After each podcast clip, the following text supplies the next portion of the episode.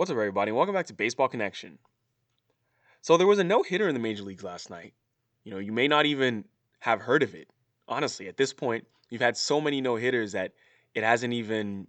It's no longer front page news. It's it's gotten to the point where everyone's just like, oh yeah, you know, another no hitter, because I yeah, this is what the ninth no hitter of the season or something like that. I mean, we we've had we've had a lot, but it was a combined no hitter where Corbin Burnes went eight no hit innings, and then Josh Hader finished it off as the Brewers got a three nothing victory over Cleveland. And this is actually the third time the Cleveland Indians have been no hit this season. I mean, we don't always even get three no hitters in a season, let alone three against the same team.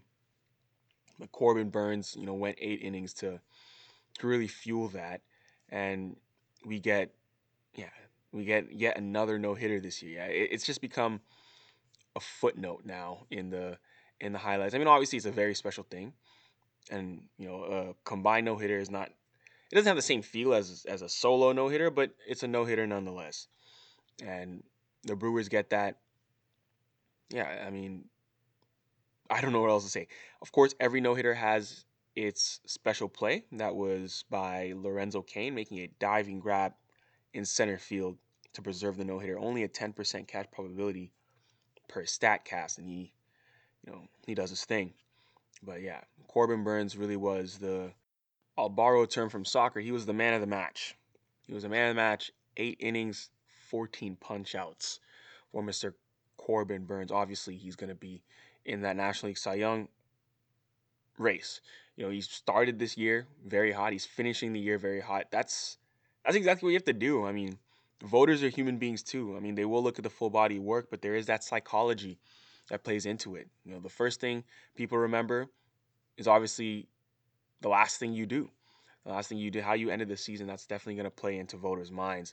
And not just having a strong outing, but being part of a no hitter, that's obviously going to be something that people will remember because you know we are in September and the regular season ends. Remember, votes are submitted before the postseason, so it's only based on the regular season. So voters will be submitting the ballots in just a few weeks. But yeah, that I mean, on most on on occasion where we have a, a no hitter, most times that's going to be the main highlight of the night, and it was. But it's just something that you probably just didn't even hear of or see on the front page of, of a lot of outlets because maybe you did. Maybe I'm just being um uh maybe I'm exaggerating a little bit, but honestly, you've just had so many no hitters this season. It's just been you know one after another. Let's head out to New York for that Subway Series. Yankees beat the Mets 8 7. They needed a win. It was a much, much needed win. A good game.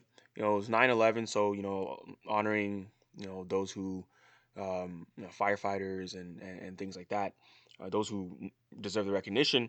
Of course, New York, that's that's a iconic city on 9/11. So you have a Subway Series, very well done by Major League Baseball by the Mets for um, that ceremony they put together. It was a sellout crowd actually in New York, and it was the Mets' first sellout crowd of the year. And I don't know about you guys, but it is just so cool to see fans packed in the stands again. It, it just feels normal again. I mean, obviously we had pandemic ball last year. I mean, seeing empty seats was very strange for all of us, but it, it, it just gives me some chills when I see a home run hit to to the outfield, obviously, and you just see a sea of fans there. It just brings me back, and it, it gives me a lot of hope. Not to get too uh, sentimental here, but honestly, it just gives me a lot of hope. I'm like, wow, this is really good.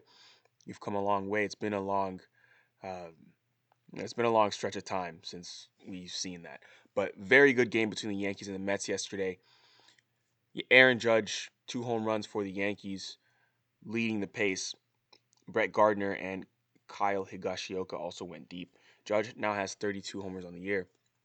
If we flip over to the Mets side, though, I want to I want to highlight Javi Baez. He homered and so did James McCann.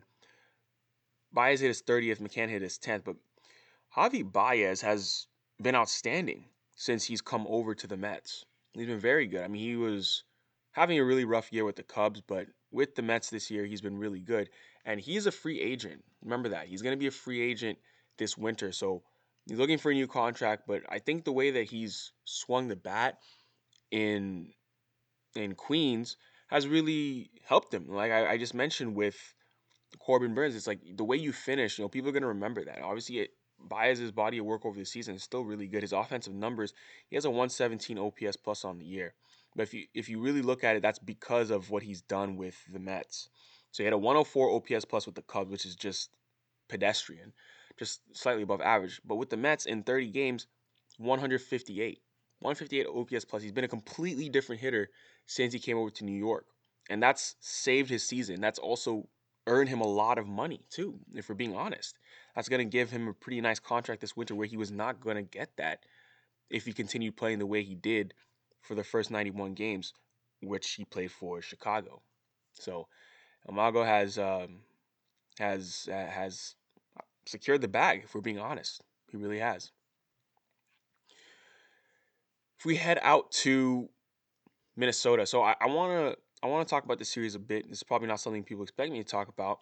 Um, so it's Royals and Twins, but Byron Buxton is back. We haven't really heard too much about him, um, but he is back and you know he's doing big things. He missed a lot of time, missed a lot of time with injuries, but this is someone who you know, got off to a, a torrid start, looking like the MVP to start the season, and then hit the injured list and hasn't really been able to stay healthy since. But he went deep yesterday. Actually, it was just an ambush of home runs from the Twins. He went deep. Polanco went deep twice. Nick Gordon homered and Max Kepler homered here as they they just ambushed Brady Singer, um, ambushed him, and the Twins get a win nine two. But Byron Buxton, obviously, you know, you know he was in talks with the Twins regarding an extension earlier. But remember, Byron Buxton's right in his prime. He's 27 years old. He's 27 years old. He's been around for a minute, but you know the injuries have kept him off the field. He rejected an extension, which was I think something around 10 to 12 million dollars a year because he's worth way more than that. I mean, when he's healthy, he's he's a 200 million dollar contract player. He's like a you know whatever, like a Mookie Betts level player.